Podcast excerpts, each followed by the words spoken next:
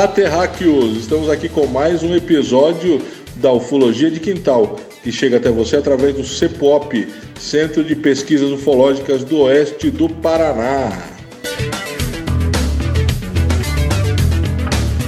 Hoje nós temos um relato né, bem interessante, tá? Um relato que vem aqui de Cascavel. Hoje nós temos um caso para discutir, um caso bem interessante também, o caso do senhor Barroso, lá em Quixadá, no sertão nordestino. Hoje o programa está muito bom. Se eu fosse você, eu ficava até o final. Tá? Então nós temos hoje de novo aqui com a gente, né? E quando eu falo de novo, porque é muita alegria ter aqui conosco o Evandro né? o Evandro, biólogo, cara da ciência, que vai nos trazer aí a sua visão, né? a visão científica sobre os casos. Evandrão, um abraço, seja bem-vindo, dá o teu olá para a galera. Obrigado, olá galera. Só que infelizmente hoje, né, com se alguém já conhece o caso, sabe que a ciência não tem muito o que dizer sobre isso. Então vou dar umas piruetas aqui, mas é, não vai passar disso, infelizmente. Ciência não, hoje não tem muita coisa a dizer. A ciência não dá para explicar o inexplicável, né? Exatamente, falou, resumiu o que eu quis dizer. Bom, é isso aí então, galera. O Evandro, é, mais uma vez, é muita, motivo de muita alegria ter você com a gente aqui, Evandro. É, tem o Dudu também. Tem o Dudu também. Dudu, dá o teu alô aí pra galera. Fala, meu povo. Essa semana eu tô, eu tô numa felicidade, Cleiton. Você não tem noção. Você não não está cabendo dentro de mim a felicidade. Porque essa semana, todo mundo está acompanhando aí, quem acompanha os casos ufológicos é, estão acompanhando que já tinham três vídeos né, que tinham sido é, lançados por aí, viralizados e tal, que supostamente seriam de é, caças americanos atrás de naves e tal. E essa semana a Marinha Americana literalmente disse o seguinte: olha, aqueles três vídeos que vazaram lá, é, eles são verdadeiros mesmo, eles existem de verdade. E, meu querido, isso para mim foi uma loucura na minha mente. Mas Virou é o cabeção. Putz, puta, pensa numa felicidade. Imagina quando a NASA e, a, e o, o, governo dos Estados Unidos vier a público falar tudo que sabe, né? Imagina só o que, que vai acontecer. Meu pai. Tamo aí também com Ozzy. Ozzy, dá o teu alô pra galera. E aí, galera, beleza? Seja bem-vindo aí mais um novo podcast aí. E hoje o papo tá muito interessante aí. Vamos nessa. Vamos lá então, galera. O que, que nós vamos fazer primeiro agora? Então, agora nós temos o relato da semana. Como eu pedi para vocês desde o primeiro podcast, mandem seus relatos, mandem suas experiências. Nós temos recebido alguns e hoje nós vamos veicular um relato que é daqui do Paraná, aqui de Cascavel. Tá? Esse relato vem né, é, de uma forma bem interessante que vai unir algumas coisas, né? Ou, ou, assim, é um relato que vai falar sobre lugares, né? Um dos tipos de lugares onde é, tem bastante avistamento, que é rio, lago, mar, natureza. Então é bem interessante. Fica aí, tá? Escute aí o relato do Gabriel, lá de Cascavel. Meu nome é Gabriel e tenho 18 anos. Sou de Cascavel e eu queria relatar uma vez que vi luzes estranhas no céu. Eu fiz uma pescaria lá no Rio Grande do Sul, lá em dezembro de 2012, em que eu acabei vendo umas coisas estranhas no céu. Tipo, uma luz que andava pelo céu, fazia movimentos suaves e que do nada ela parava. Quando ela parava, ela acendia luzes ao redor dela, fazendo um círculo, um círculo estranho. Bom, e daí ela apagava as luzes e voltava a se repetir o padrão. De fazer movimentos suaves, tipo um S, tipo um C, tipo. Sabe? Fazer uma, um negócio que um foguete, um satélite assim não faria. Ou um avião. Então essa luz não era normal. Certamente não era normal essa luz. Bom, essa luz ficou repetindo esse padrão até cerca de 11 horas da noite, que era, mais ou menos, já era tarde, já era noite até ela sumir e eu não consegui mais ver ela. Bom, basicamente o avistamento foi esse. Um abraço para o pessoal do Centro de Pesquisas Ufológicas. Grande sucesso para vocês, grandes revelações. Um abraço, valeu! Bom, então vamos lá. esse relato aí excepcional, assim, muito interessante, né? Sobre essas luzes aí que ele viu fazendo essa, essas, essas piruetas, né? Fazendo aí essa evolução. E, e, é interessante que ele fala que um satélite, um balão meteorológico, nem um avião poderia fazer. Então, bem interessante mesmo aí. Ozzy, fala aqui pra gente, cara. Essas regiões assim, né, onde, onde se tem mata, naturezas, tem bastante avistamento, né? Aqui no Brasil, ali aquela região norte, por exemplo, né, ali a Amazônia, o Pará, tem muito avistamento, né? O que, que você acha disso aí, Ozzy? O que, que a gente podia classificar como essas regiões tendo é, esse, esse, esse, essa grande quantidade de avistamento? Essa parte daí da, da floresta em si, a, a água em si, né? ela atrai bastante eles também, né? Mas a, a incidência aí de, de essas luzes acontecerem na mata ou perto de rio é onde supostamente tem a, o vortex ou um vórtice né, de, de energia aí que atrai eles também aí, né? Mas a, a mata em si aí, a, a, a selva em si, né? O mato em si, atrai bastante eles. No entanto, gente tem muito relato aí sobre, sobre avistamentos aí na, na Amazônia, é, até mesmo aqui perto da nossa região, na, perto das matas aqui também, né? Mas é, é muito interessante sim. E só para deixar bem claro também que o satélite não faz evolução, né? satélite não faz evolução de, de parada, de velocidade, né? E, e, é bem interessante esse relato dele sim. Eu acredito muito nessas, nesse relato dele também. Bem interessante. É, é interessante você ter falado do satélite, porque hoje em dia o cara diz que viu alguma coisa se mexendo no céu, né? Qual que é a... Ele vai lá todo empolgado, ele vai lá, filma, né? Vai, coloca num, num grupo ali do Facebook. O que que o Já primeiro sei. cara vai... Starlink. Agora tudo é Starlink. O mundo virou Starlink agora. Qualquer luz que tem no céu é Starlink. Starlink pra lá, se não é drone, é Starlink ou é barão, um balão meteorológico. Né? Todo mundo agora só sabe explicar desse jeito aqui. Né? E Parece aí é fica bem complicado, né, cara? Muito complicado, porque ninguém explica absolutamente nada, mas põe na culpa nas costas de sempre das mesmas coisas, né? Muito fácil refutar e não explicar absolutamente nada. E aí dentro disso aí, o que que tu acha, Dudu, desse relato aí do Gabriel lá de Cascavel?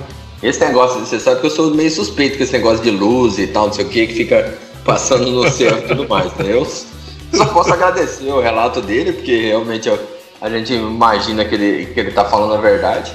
E é realmente assim, coisas que fazem a gente repensar, porque tem tanta gente no mundo vendo várias dessas coisas, vários relatos assim, no mínimo estranho a gente pode pensar que é, né? No mínimo. Mas, segue aí. É isso aí, é uma coisa que é, você falou que é totalmente verdade. É no mínimo estranho, né? Não dá para tratar com, com, desdém. Evandrão, o que, que você achou do relato do Gabriel?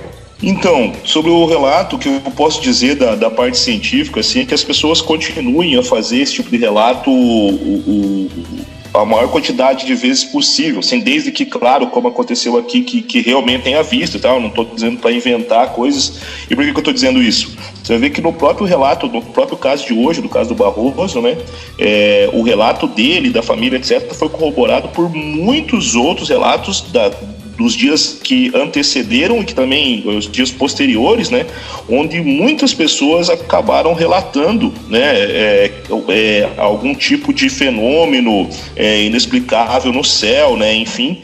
E às vezes você vê uma luz dessa aí, como aconteceu com o relato ali que o, o nosso amigo mandou hoje, e ah, mas eu não vou relatar isso, o pessoal vai ridicularizar, alguma coisa assim, né? E, e, também não é uma coisa tão importante, vai mudar o mundo, mas assim, às vezes algum fenômeno muito importante foi detectado por um aparelho mais sofisticado e é o teu relato que vai acabar somando com isso, certo? Então, assim, é bom que tudo isso fique registrado. Então, o meu recado é, é que as pessoas que realmente façam, é, é, fizessem esses, esses avistamentos, que relatassem todas as formas possíveis, inclusive, se possível, mandando aqui pra gente. Isso aí, bem interessante, né? Porque uh, isso tem muita gente que tem, cara, contato, que tem avistamento, mas tem vergonha, tem medo de se expor e de dizer, porque tem medo justamente da de como vão agir a, a, as pessoas que não acreditam, né? Que na maior parte do tempo fazem o quê? Vira motivo de chacota, é o que o Dudu falou ainda agora ali do Starlink, por exemplo, né? Isso aí virou motivo de chacota no mundo inteiro. Então o cara pode estar tá vendo ali uma nave, né? Um objeto ali de de 20 metros de diâmetro, o cara vai falar: não, aquilo ali é um satélite do Starlink. É. Não, não importa o que você fale. Né? E aí começa a fazer chacota. Né? Então, assim, principalmente nas redes sociais, é bem complicado de se expor. Eu, digo, eu aconselho o pessoal que pensa assim, Cleiton, que faça como um relato de hoje. Você vê, ele em nenhum momento está falando, olha, é, um, é, é, alienígena, não é alienígena. Olha, tá simplesmente, olha, eu vi isso no céu, tá? Quem quiser acreditar, acredite. Quem não quiser, não acredite. Mas que fique registrado. Né? Eu acho que é isso aí. É, é, se não, é, não quer expor, etc. Mas assim, diga o seu relato, o que você viu. Você não precisa tirar a conclusão do relato. Né? É verdade. Porque isso pode ajudar outra pessoa a entender, né? Isso mesmo, né? É, é, é esses pequenos, é como na ciência essas pequenas peças que parecem desimportantes, elas vão num grupo maior se somando. E aí você começa a ter ideia do que, do que, que é, é aquele fenômeno ali que está ocorrendo. Na ciência é exatamente assim que acontece. Do que pode estar acontecendo. E isso, Dudu... você isoladamente você não vai entender, mas às vezes você com outro relato, com outro, com outro, e ao longo de anos, às vezes, né? É, você acaba. Não que você vai entender isso completamente, né? Mas você vai ter ideias melhores devido a pequenos relatos, né? Pequenos avanços que foram acontecendo ao longo do tempo. Acaba é, construindo.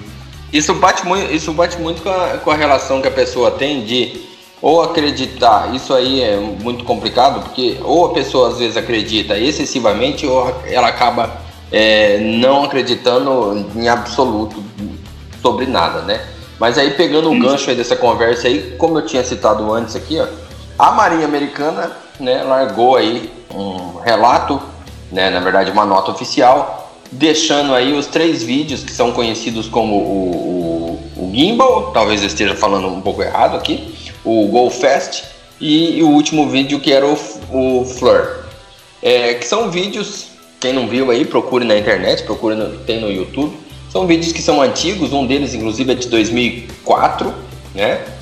E que mostra que a Marinha Americana teve um avistamento de objeto voador não identificado. Eles disseram que é alguma nave alienígena que veio de outro planeta? Não, isso não é verdade, tá? Mas e aí fica aqui a sementezinha da dúvida. Sementezinha da dúvida é que foi calculado. Algumas pessoas conseguiram calcular o valor da velocidade aproximada aproximada de um desses objetos. E um desses objetos estava com velocidade Mach 15. Mach 15 vai te dar aproximadamente 18 mil quilômetros por hora. E 18 mil quilômetros por hora dá para dar a volta na Terra, tá? Isso eu estou falando na linha do Equador. Você desce a volta na Terra.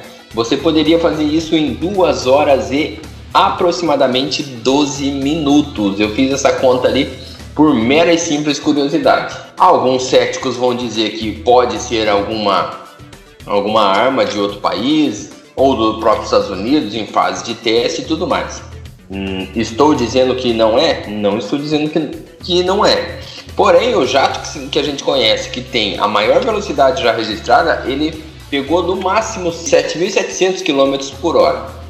Agora, Fica aí, galera. Quem achou que é ou quem acha que não é. Mas que no mínimo é estranho e que você pode sim abrir para discussão, eu acho que é sempre válido.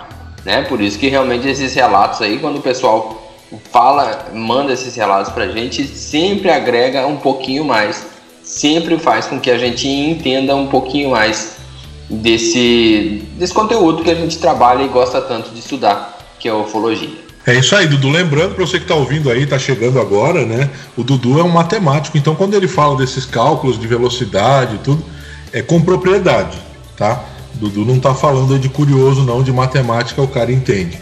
Então, assim, gente, é um relato bem interessante. Mais uma vez aí, obrigado pelo relato. E você que está nos ouvindo, tem alguma coisa né, para relatar, uma experiência, seja ela qual for, sobrenatural, uma coisa que você viu no céu, um tipo de contato, mande para nós ali chega lá no Instagram, no nosso direct, Cepuop, tá? Chega lá no Instagram, mande para nós aí que nós vamos veicular. Se você quiser se, se, se identificar ou não, fica a seu critério, nós vamos respeitar aí a sua vontade, tá bom? Vamos seguir agora então, né, para o relato, para o caso, né, a ser não vou dizer analisado, né? Mas para o caso a ser a vir para essa roda de conversa nesse podcast aí, que é o caso do senhor Barroso. Sou Luiz Barroso Fernandes.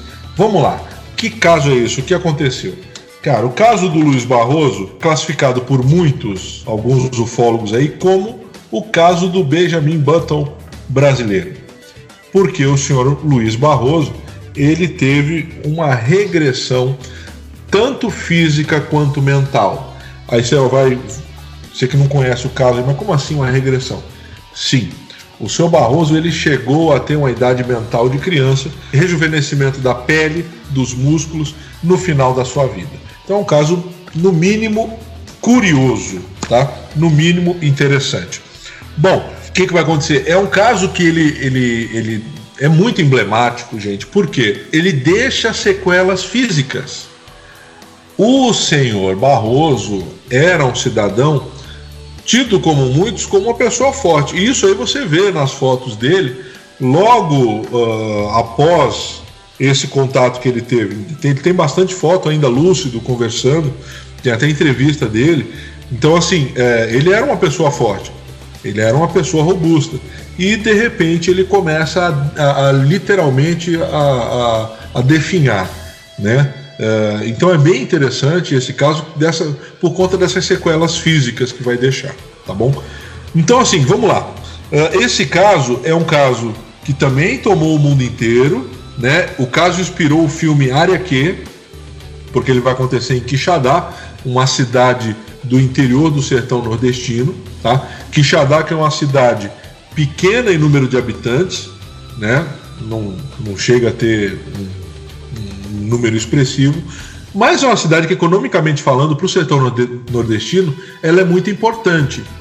Até a década de 1990, né, foi a cidade que era considerado o centro industrial do Nordeste.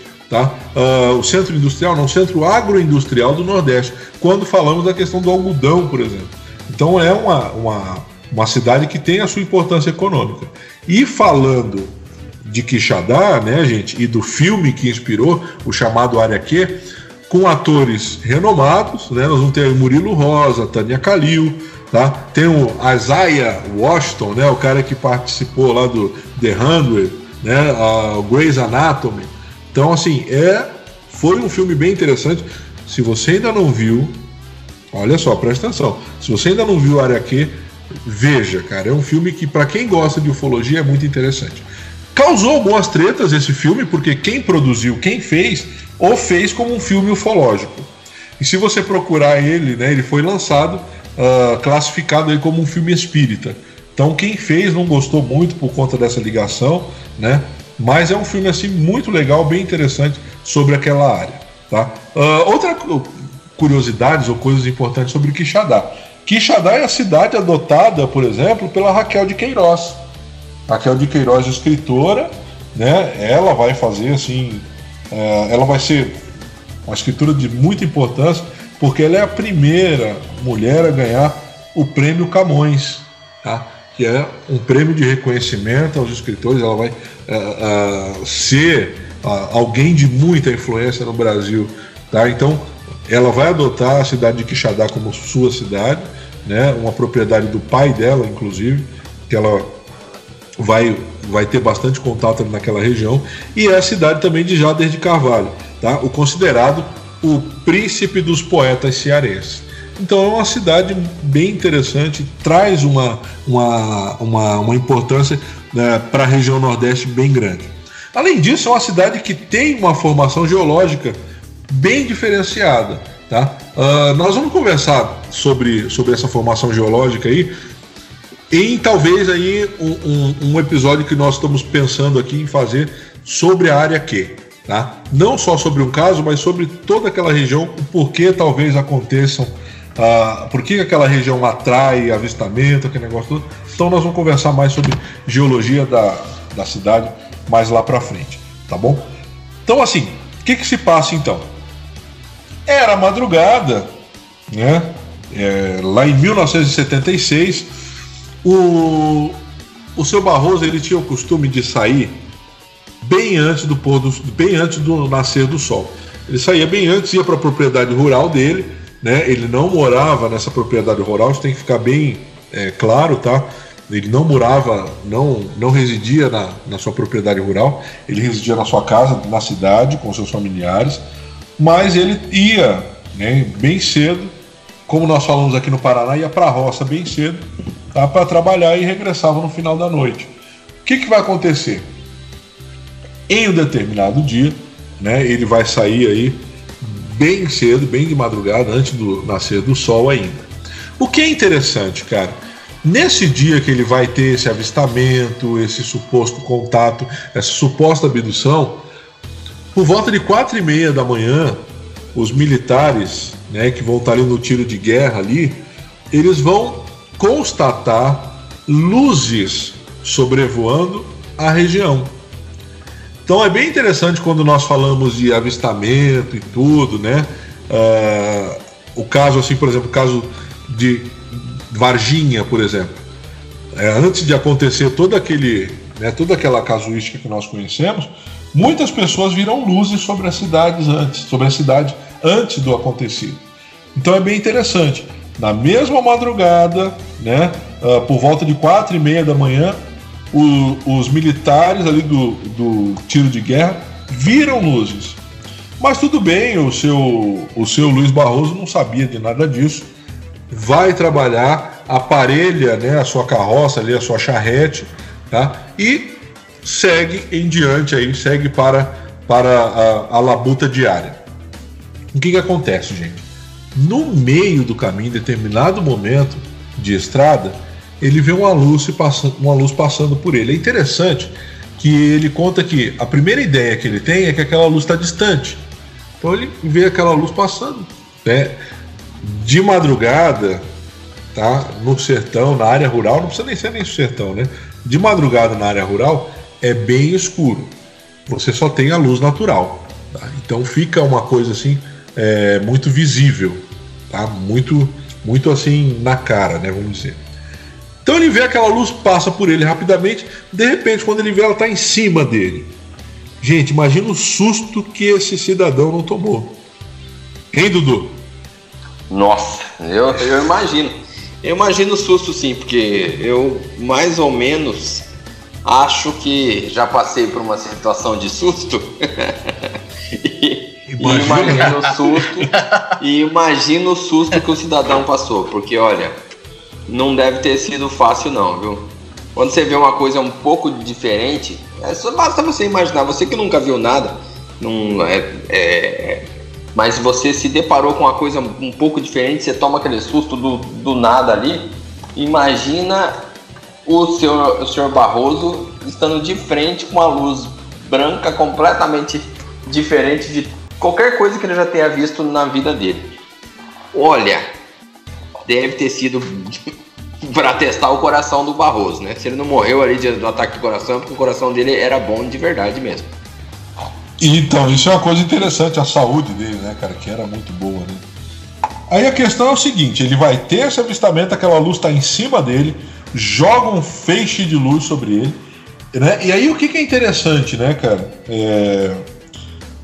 O que que, o que que fica assim bem. Porque o animal se assusta, ele se assusta.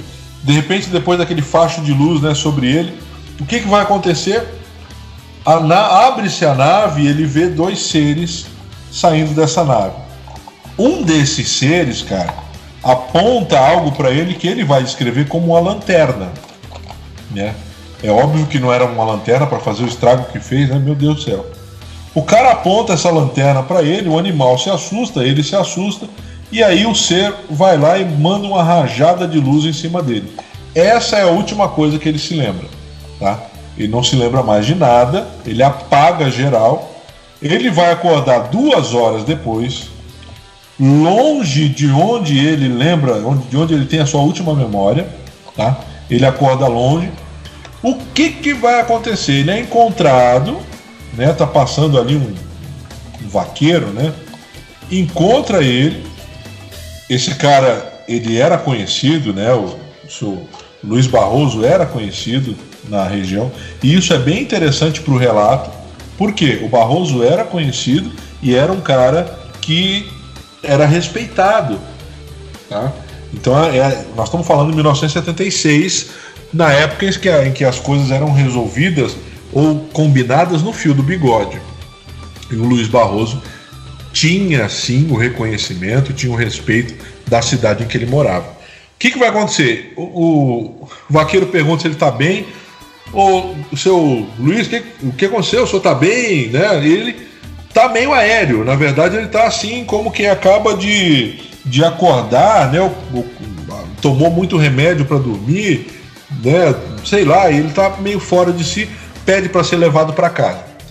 Que, que acontece a partir desse momento? Ele é levado para casa e começa a se sentir mal. Quando ele volta, ele traz algum, algumas marcas no corpo.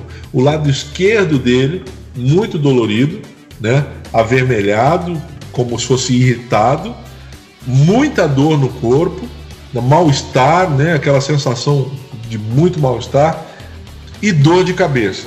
Ele vem para casa, então, né? ele é levado até em casa, conta o que aconteceu. Ah, o pessoal fica assim meio que sem saber, né, cara? O negócio. De...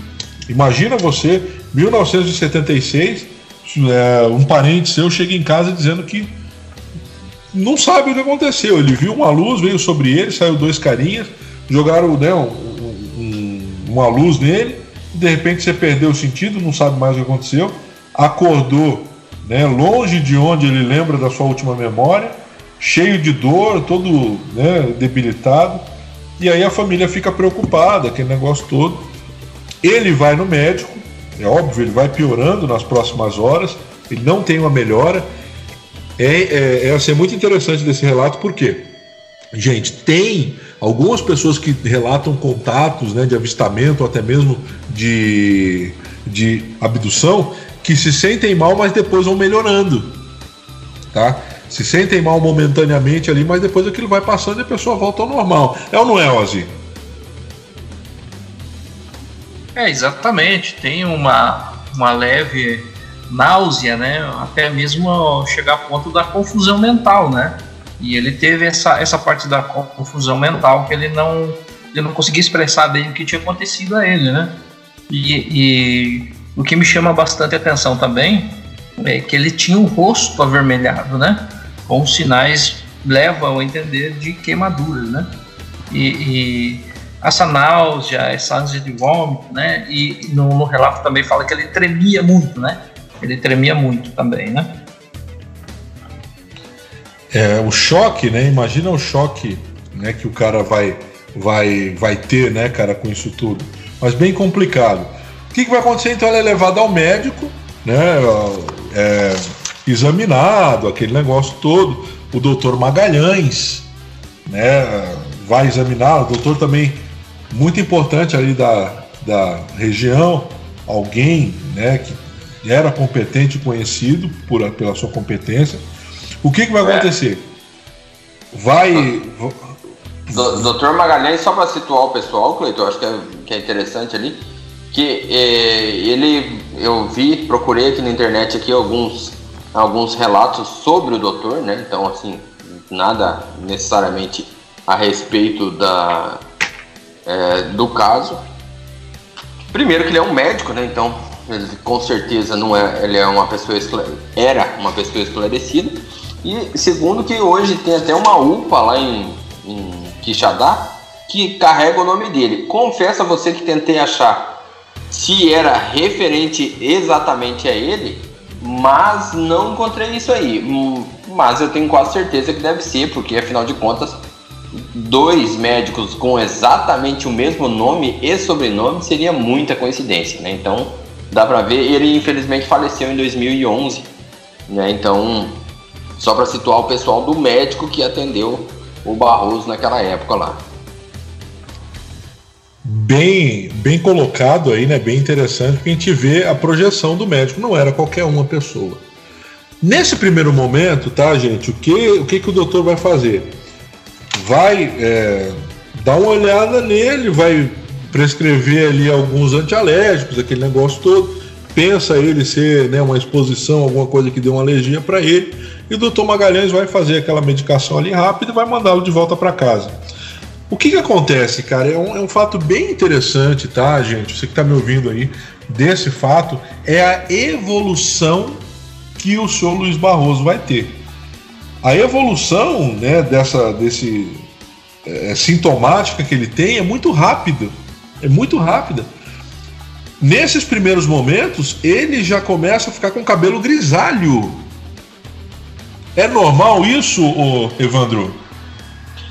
Então, ele, é, o cabelo ficar grisalho é normal de algumas alterações, principalmente é, cânceres e algumas outras degenerações.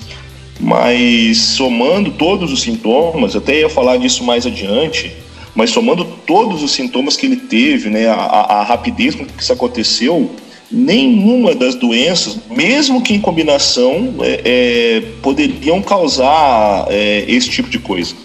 Então, com certeza, ela permanece como um fenômeno médico. É, até mesmo porque essa ideia né, do, do, do cabelo grisalho são nas próximas horas. Não estamos falando de meses, e, né, cara? E o estranho também é que o médico era conhecido né, do, do seu Barroso. E ele disse que ele estava com uma saúde de ferro até, até esse episódio exato. É, não tinha. É claro que tem algumas doenças que elas pode, podem acabar acontecendo, uma própria baixa de imunidade, como talvez seria esperado de um trauma que ele, que ele, que ele teve, né? Mas de maneira tão rápida, assim como o próprio médico descreve, é, confesso que eu nunca vi. É complicado, né, cara? Pela velocidade, é uma coisa bem interessante. Ah, porque, assim, ó, eu vi uma entrevista da, da mãe dele, ela falando sobre o caso, nos dois meses, cara, depois que aconteceu isso, ele já parou de andar, já não conseguia mais andar. Né? Ele apresenta no dia muita confusão mental, impotência de não conseguir se mexer. De, cara, assim foi um negócio extremamente rápido. E aí o que, que acontece? Uh, o quadro dele continua evoluindo, ele continua apresentando alguns sintomas bem complicados. O que, que vai acontecer? Ele vai ser levado para Fortaleza é levado para a capital, vai, vai lá para Fortaleza. Chegando em Fortaleza, o que, que acontece? Uh, é bem interessante, aí o Evandro pode comentar sobre isso aí depois, né, sobre a questão do prontuário dele. Tá? O, o doutor Magalhães vai, vai dizer o quê? Uh, que ele relata ter sido abduzido. E aí isso causa uma, né, uma treta muito grande, tá? Lá em Fortaleza. É, os médicos querem, alguns inclusive querem até caçar o, o, o diploma do, do, do, do doutor é, Magalhães, por ter colocado um absurdo desse no prontuário. E na verdade isso também, na verdade, não, eu acho, não foi intenção do, do Dr. Magalhães, até porque esse prontuário é, é de uso restrito, é, é não era para ser divulgado e não foi ele que divulgou. Só que o fato é que realmente esse prontuário deixou o caso muito famoso já na época. E isso aí é uma coisa assim, que foi, foi importante até para dar projeção para o caso, né, cara? Que Sim, a... mas, mas lembrando que o, o, o Dr. Magalhães, ele em nenhum momento diz, olha, realmente teve isso. Ele diz assim, é, é, o paciente relata, porque na, e depois tem, quem for lá no site, por exemplo, no, no fenômeno lá, vai poder ver a entrevista dele, ele descreve o que para mim é perfeito. Diz, olha, eu, eu, eu encaminhei um paciente sem ter um diagnóstico. E, e, e eu já percebia que pouca coisa poderia ser feita para ele, mesmo na capital. Então eu tentei relatar o melhor possível, colocando todos os dados que eu tinha conhecimento, para que quando chegando lá, ele fosse atendido da melhor maneira possível e o mais rápido possível. Então, se o paciente está colocando que ele, aconteceu isso, eu vou descrever isso no prontuário. Eu, para mim, achei perfeito. E é interessante, né? Porque ele é um, é um tratamento humanizado, vamos dizer assim, né? Que ele vai dar, Sim. ele vai respeitar o seu paciente, aquele negócio todo. Né? Lembrando aqui, tá, gente, que tá ouvindo a gente... era um homem que não, de maneira nenhuma, acreditava em alienígenas. Isso é importante, porque a impressão dele não é a que fica, né? Assim, ele não tem uma predisposição, né, cara, a acreditar. Não. Então, assim, é ó. contrário. Vai lá, Evandro, pode continuar. Não, não, pelo contrário, a, a, ele não tinha predisposição de acreditar nisso. Ele, ele, ele, ele a, embora tenha feito o relato, ele, ele, tinha tanta certeza que não era um, um, caso que ele mesmo disse que talvez poderia, poderia, poderia ter encaminhado de outra forma. É, e a gente vê que é, é, isso aí corrobora bastante a veracidade dos, dos fatos por conta disso, né? Uh, Dudu, quer falar alguma coisa? Não, é realmente isso aí que o Evandro falou. No início, quando, quando ele foi atendido e tal, que o, o Barroso come, é, expõe a ele desse caso de abdução e tal, ou pelo menos a parte que ele, que ele lembrava, né? Porque ele não lembra de nada, de absolutamente nada do que supõe-se que ele tenha entrado na nave, o médico ele não queria acreditar nesse tipo de, de situação. E aí, já dando um spoilerzinho do que acontece depois, esse médico começa a ver que a coisa é tão estranha e a coisa vai tão estranha que ele, no mínimo, ele se abre a dizer que sim, pode ter acontecido de fato um caso de abdução. Isso aí que é, né, cara? Isso que é muito aí, show. Aí é que o bicho pega, né? Isso que é muito show. Você consegue mudar quase a opinião de alguém. Mas vamos lá, prosseguindo então, o que, que vai acontecer? Ele, ele é assistido, é, é medicado, é tratado, não se tem um diagnóstico preciso. Ele volta para casa, tá? Volta para casa, o que, que vai acontecer? O quadro continua evoluindo. Então ele continua piorando. Essa é a grande realidade. A família então decide interná-lo novamente em Fortaleza. O que, que vai acontecer, gente? Aí que vem um negócio bem interessante desse caso. Porque quando ele retorna, ele vai ser atendido tá, por 16 médicos. Ele vai ser acompanhado por 16 profissionais da medicina. Dentre esses 16, tinham uh, uh, uh, neurologistas, psiquiatras, tá? Então, assim, pessoas entendidas do assunto. Então não eram assim, né? Não foi, não foi lá, fez uma visita ao clínico geral, só olhou, nem olhou para a cara dele, só fez o prontuário, mas não, ele foi atendido, ele foi acompanhado e não conseguiram dar um diagnóstico preciso. Isso é bem interessante, né? Depois o Evandro vai comentar sobre isso, é muito interessante. Ó, você que está ouvindo a gente aí, tá? O, o Evandro é um biólogo que tem experiência tá? em centro médico, ele já trabalhou em centro médico, então ele tem experiência nisso. Então ele vai comentar com a gente uh, algumas coisas sobre isso, né? É aquilo que ele falou no começo lá, que a ciência não tem muito o que fazer nesse caso, mas é interessante que ele vai trazer a visão desse dia a dia. Tá? Logo, logo ele vai estar falando sobre isso. Então, assim, ele vai ser acompanhado, não, não tem um diagnóstico, não tem uma melhora. O que, que acontece com o seu Barroso, então, volta para casa, tá? Não tem o que fazer, ele retorna qual que é, então, a partir desse momento, o, o, o, o, desfecho dessa história? Gente, ele vai evoluindo, ele vai evoluindo e vai é, a cada dia é, tendo esse quadro de evolução é, dessa doença, dessa síndrome, desse não dá para saber na verdade o que ele teve, até chegar no final da sua vida ali, né, depois de alguns anos de cama, tá? Uh, falando só três palavras. Ele regride totalmente. Ele só conseguia falar mãe, dá e medo. Essa palavra medo, ele falou várias vezes, e aí alguns ufólogos relatam, ele falou várias vezes a palavra medo quando iam tirar foto dele. Que aí acionava um flash, aquele negócio todo, e na hora ele gritava medo e ficava desesperado. Então, assim, é, o final da vida dele, ele acaba chegando nesse estágio né, quase que vegetativo. Agora, algumas coisas interessantes quanto ao fim da sua vida. Ele vai ter a sua pele rejuvenescida, daí o que eu falei no começo lá, né, o caso do Benjamin Button brasileiro. Ele tem a pele já idoso, né, mais de 60 anos, como a pele de uma criança. Tá? Um dos ufólogos que acompanhou o caso, eu vi uma entrevista dele ele disse literalmente isso: olha, ele não tinha mais ruga no rosto. O rosto dele estava sem rugas. Todas as rugas dele sumiram. Outra coisa muito interessante, a massa muscular dele voltou a, a ser rígida. E isso é muito difícil. quem tem um pouquinho de conhecimento mínimo, assim como eu, né, o mínimo do mínimo de, de fisiologia, sabe que a partir dos 30, 40 anos a tendência é só perder massa muscular. Então, ainda mais ele que não fazia nenhum exercício, já que ele estava acamado, né, é, a maior parte desses anos finais de sua vida, vai ter então o, o, o, essa massa muscular funcionando novamente, né, crescendo novamente, não crescendo, né, mas estando ali em melhores condições. Então são coisas que deixaram assim o mundo assim, né, quem acompanhou esse caso, deixaram assim as pessoas bem assim com um, um, uma grande interrogação na cabeça. O que aconteceu? É um caso que não teve nenhum, né, nenhum, nenhum diagnóstico preciso, ninguém conseguiu dizer o que que o seu Luiz Barroso tem. Ninguém conseguiu falar isso.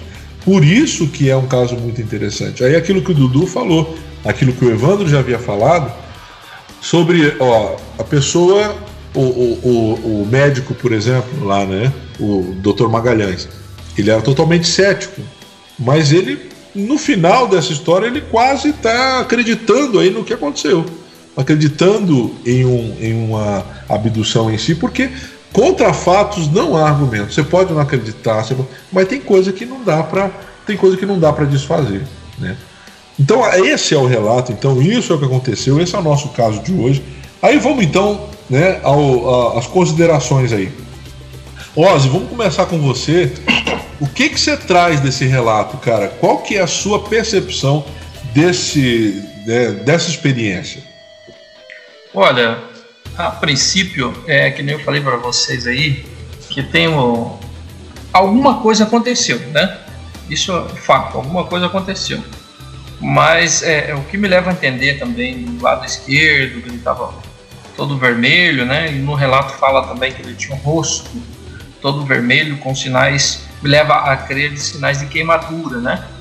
E, e outra coisa também que me deixou assim um pouco mais é, pensativo foi que o ufólogo que pesquisou ele falou que quando ele ele estava prestes a falecer uns dias antes, né, uns meses antes, ele tinha a regressão mental de 7 a 8 meses, uma criança de 7 a 8 meses, né?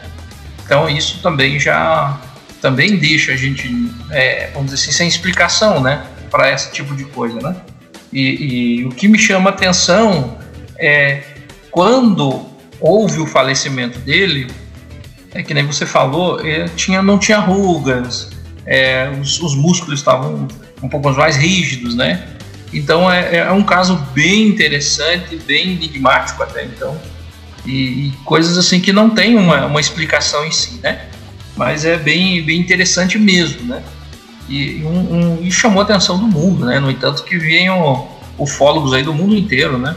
A pesquisar esse caso aí também, né? E bem interessante mesmo, né? O Oz, eu queria a tua opinião também sobre uma discussão que ela é muito muito acalorada aí no meio né, do, do pessoal que gosta de ufologia. Uh, algum tempo atrás, né, andou rolando aí, eu mesmo não, não boto muita fé não, tá? Mas andou rolando aí o, o famoso livro russo, né, que havia catalogado as raças alienígenas, aquele negócio todo. A questão é o seguinte: se há vida lá fora, né, nessa imensidão que é o universo ou os universos, há então uma diversidade de seres.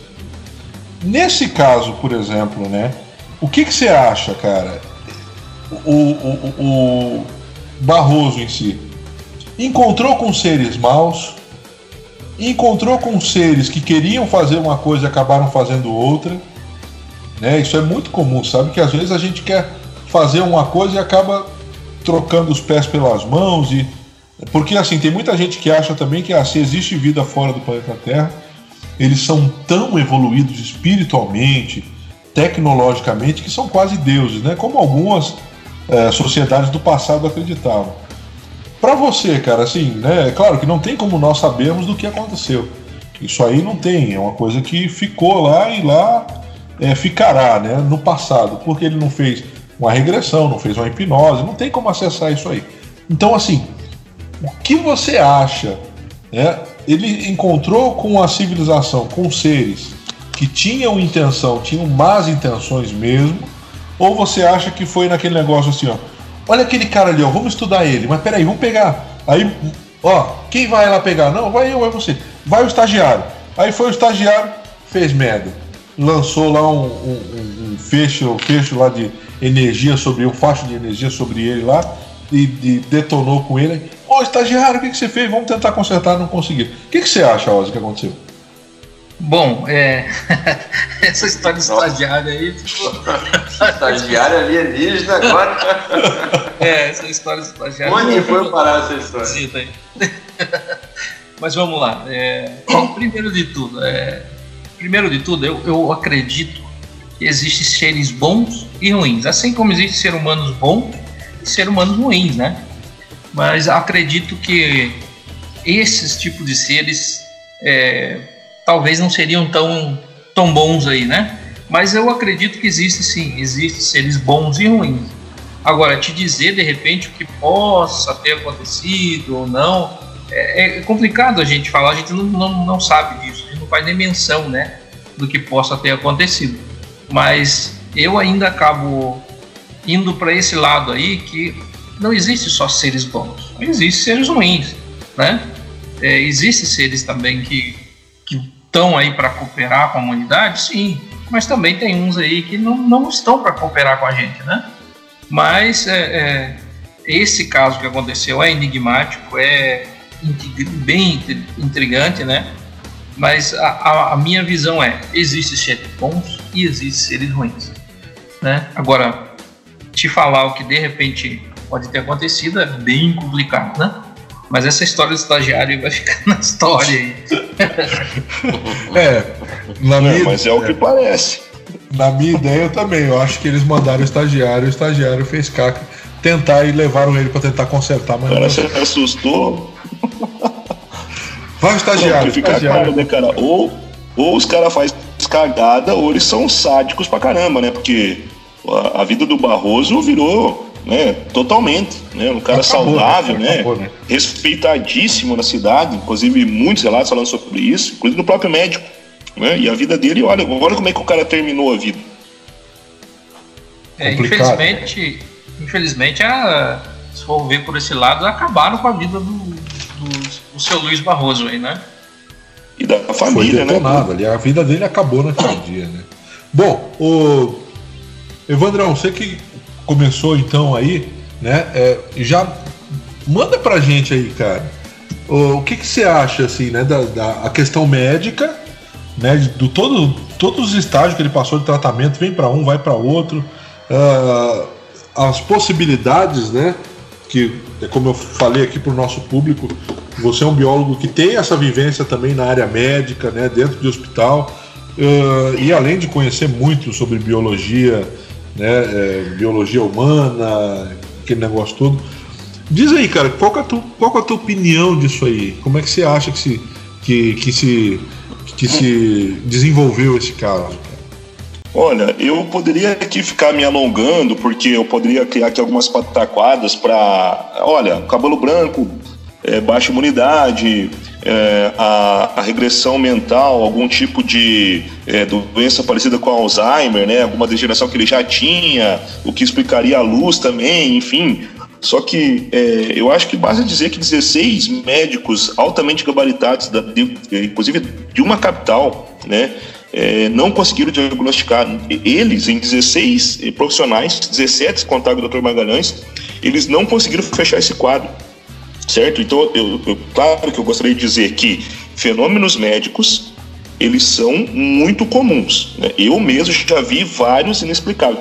Uma pessoa ressuscitada depois de 15, de 15 perdão, de, de quase 5 minutos de óbito. O médico já tinha dado a hora do falecimento do camarada e o camarada me ressuscita na mesa. Agora, por que, que ressuscitou? Um fenômeno médico, a gente não consegue explicar. Então tá, tudo bem. Só que assim, em, em uma quantidade de sintomas e, e, e, de, vamos dizer, de eventos em sequência, como acontece no caso do Barroso, eu não sou médico, né? Então, se perguntar talvez para um, um neurologista, se eu tenho amigo de neurologista, eles podem, né, é, é, elucidar talvez é, é mais claramente.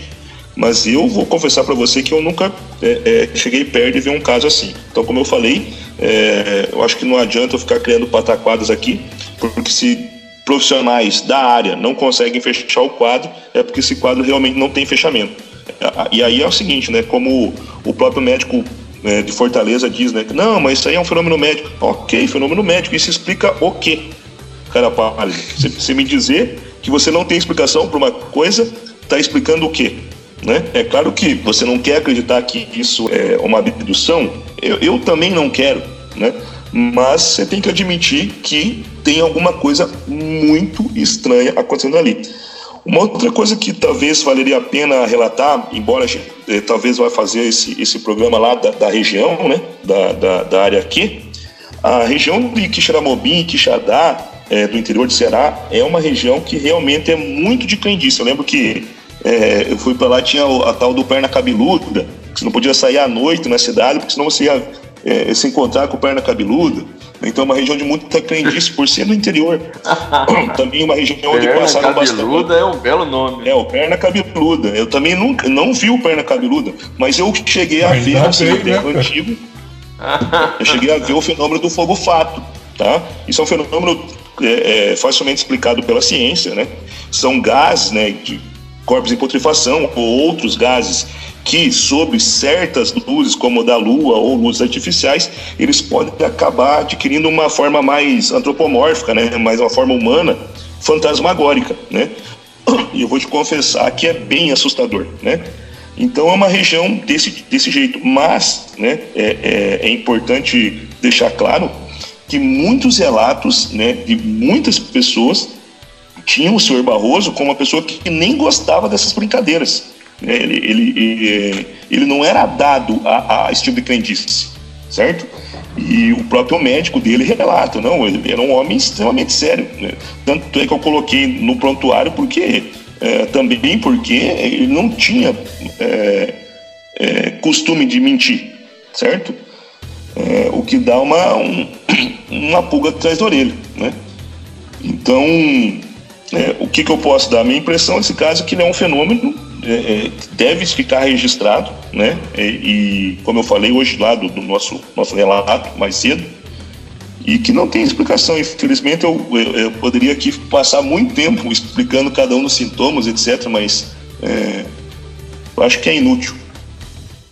Nem adianta, né, cara? Coisa que não. Não, acho que não adianta. Acho que seria é, fazer mais ou menos como esse médico, né? Eu, eu explicar, a, a explicação é que eu não tenho explicação. Né? Quando, é. quando o cara fala, não, isso aí ó, se trata apenas de um fenômeno médico. Cara, em outras palavras, você está dizendo apenas, olha, é, é, isso aí não tem explicação porque não tem explicação. Ou seja, você não está respondendo nada. É verdade, está chovendo molhado. Dudu, tá agora você aí. Manda bala dele. Vamos lá. Ó, primeiro que eu, eu, esse caso, semana passada a gente fez o caso do Tasca, né, que contava única e exclusivamente com o relato dele. E, e aí a gente fez umas as nossas ponderações no podcast. Quem não escutou, por favor, volte no podcast anterior e escute. Agora, esse caso aqui realmente é o caso que eu gosto de estudar. Eu confesso que quando a gente decidiu estudar esse aqui, eu comecei a ler, comecei a estudar. Eu falei, putz, grila, que caso muito interessante, né? Lógico que a gente lamenta pelo, pelo nosso querido Barroso ali, por tudo que aconteceu na vida dele, mais uma vez a história se torna interessante. Interessante porque não conta só com o relato dele, e sim com pessoas que viram, tiveram avistamentos antes e no dia, né? Tu até comentou e mencionou ali o caso do pessoal lá do exército que estava fazendo treinamento e que acabou vendo luzes e também também conta com o caso de alguns jornalistas que foram atrás dessa história, jornalistas locais e tal, que eu vi o relato. Esses jornalistas também dizem que tiveram também avistamentos. Um deles, inclusive, cita ali numa história que ele foi chamado para uma fazenda lá para o pessoal falar para ele: olha, vem aqui que a gente a gente tem, um, tem uma nave aqui aqui em cima de casa aqui. E aí ele meio que duvidou, falou: ah, vocês estão loucos e tal, não sei o quê. E esse jornalista pegou e falou: Não, então eu vou aí para ver. E ele foi para ver e viu mesmo a nave e aí ele relata esse, é, esse avistamento. Um outro jornalista, inclusive, disse que já tinha tido outros avistamentos, mas que nunca falou nada para ninguém até que aconteceu o caso do Barroso. Então, assim, juntando tudo isso aí, pode ser que o caso do Barroso seja uma, uma história de, de saúde excepcional? Pode, mas que de fato se é uma coisa excepcional, junto com uma coincidência de várias pessoas verem um avistamento, é realmente uma coisa muito improvável. Eu confesso que é um caso que gostei muito de estudar, porque é muito interessante, muito interessante mesmo, tá? E essa, esse, esse trauma que ficou na cabeça do, do Barroso, que quando tiravam foto dele ele ficava dizia, pronunciava que tinha medo, é uma coisa que realmente até arrepia aqui, cara. Até arrepiei, desculpa, arrepiei aqui. Segue aí, pesado. Não, é uma coisa assim, é um caso é, emblemático, é um caso que não acaba bem. Nós gostamos de, de, de estudar, né? De transmitir aqueles casos que acaba tudo bem, que é muito legal, né? Que todo mundo, pô, né? O cara foi conhecer um planeta, né? Ou então, igual o caso do Tasca, fez até um filho. Mas nesse caso dele é um caso que acaba Dois. ruim, né? É, é um caso que acaba ruim, mas é um caso muito importante, né? Uh, quando nós falamos dos estudos de ufologia no Brasil, no Brasil e do mundo, né? Porque são poucos casos assim relatados, estudados com essa complexidade. Eu acho assim, né? Eu só corroboro com o que o Dudu falou, mas eu, no caso, eu, eu tenho é, é, bastante hum, não sei qual é a palavra, vou dizer repulsa, que é uma palavra muito forte, mas eu acho que eu passo um pouco o sentimento das pessoas que não querem realmente acreditar nisso, talvez como eu, né? Porque você se depara com fenômenos que você não tem explicação, ou seja, todo o teu estudo ou preparo, ele se mostra pelo menos ineficaz, certo? E aí você ter a humildade de dizer, olha, eu não sei o que aconteceu, né? É, é, é, eu não consigo negar que não foi uma abdução, certo? Não, é, porque as explicações que eu consigo dar, elas são quase mais uh, uh, ficcionais do que isso que eu quero que seja uma ficção. Desculpa a repetição de palavras, mas é esta realmente a ideia. Então eu entendo que é, quem não quer acreditar acaba às vezes aceitando é, histórias muito mais é, complicadas, né? É, que, que, que, requerem uma, uma fé ainda maior do que, né, do que abrir e dizer, olha, talvez tenha sido isso aí. Isso é, isso é que, que torna esses casos assim maravilhosos, né? Não isso. no sentido de ser legal, assim, de ah, que né, foi bem para ele, não, mas caso que é é, é uma coisa assim inexplicável para você estudar.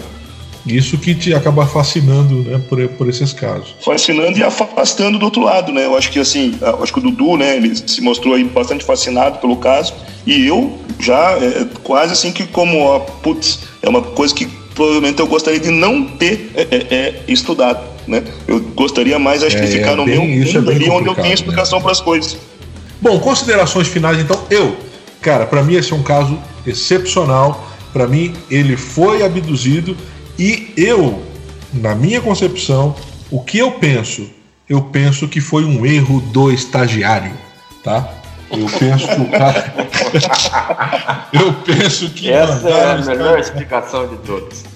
Eu penso que mandaram o estagiário abordar. Olha, vamos estudar aquele humano ali, vamos. O estagiário abordou errado, apertou o botão errado, era para ele apertar o botão né, de levitação lá da luz para levitar o, o, é. o, o, Barroso e trazer para a nave, ele apertou o botão errado, acabou lascando com a vida do Barroso. Aí eles tentaram Ele levou uma saboada lá, né, no, na nave é. depois. É, eu acho, para mim, eu tenho para mim que foi erro do estagiário. Mas, né, é, é, é, um, é um caso muito interessante. Vamos lá, então, considerações finais, um abração final pra galera. Ozzy, manda aí, nego. É, eu, vamos deixar claro aí também que realmente é muito extraordinário, né? bem grande também. Beleza? Muito obrigado, até a próxima. Dudu, Olha, eu estou começando a, ficar convencido que realmente contato com alienígena não, não deve ser uma coisa muito boa, não. Porque semana passada a gente estudou o caso do Tasca e essa, e essa semana agora do nosso amigo Barroso. O Barroso teve a cabeça, é, vamos dizer assim, prejudicada pelos nossos amigos aí, como diria você, pelo nosso querido estagiário. E semana passada o Tasca teve o coraçãozinho dele machucado por uma alienígena. Então, realmente, o, o que, que vai ser no próximo caso? Como é que, como, o que, que vai acontecer? Eu tô ficando com medo de verdade desse tipo de contato. agora você me entende. Agora eu tô Dudu nunca mais vai fazer vigília ufológica agora. Ah, eu tô começando a ficar, eu tô começando a ficar com medo, cara. Tá louco. O que que vai ser de, da gente nesse jeito? É mais um caso daqueles que a gente realmente gosta de estudar gosta de, de ver, de correr atrás. Quem está escutando aí que tire as suas conclusões do que, que acha ou deixa de achar aí. Legal. Evandrão, seu abraço final aí para a galera. Ah, só agradecer né, pelo convite aí de estar tá participando do grupo, aprendendo bastante. O caso de hoje realmente para mim foi um caso muito difícil, né? Tive que é, tentar estudar, tentar achar algumas explicações para cada um dos eventos. Mas, enfim, caso muito importante aí que deve com certeza ficar registrado. E no mais agradecer o pessoal que tá continua ouvindo a gente e tal. Para mim foi muito bom, espero que para vocês também. Então é isso aí, galera. Se semana que vem, se o criador permitir, estaremos aqui de novo. E não se esqueça, gente. Quem procura acha, tá? Quem procura acha. É, eu só espero que você não ache um estagiário, tá bom? Até o próximo, então, gente. Um abraço.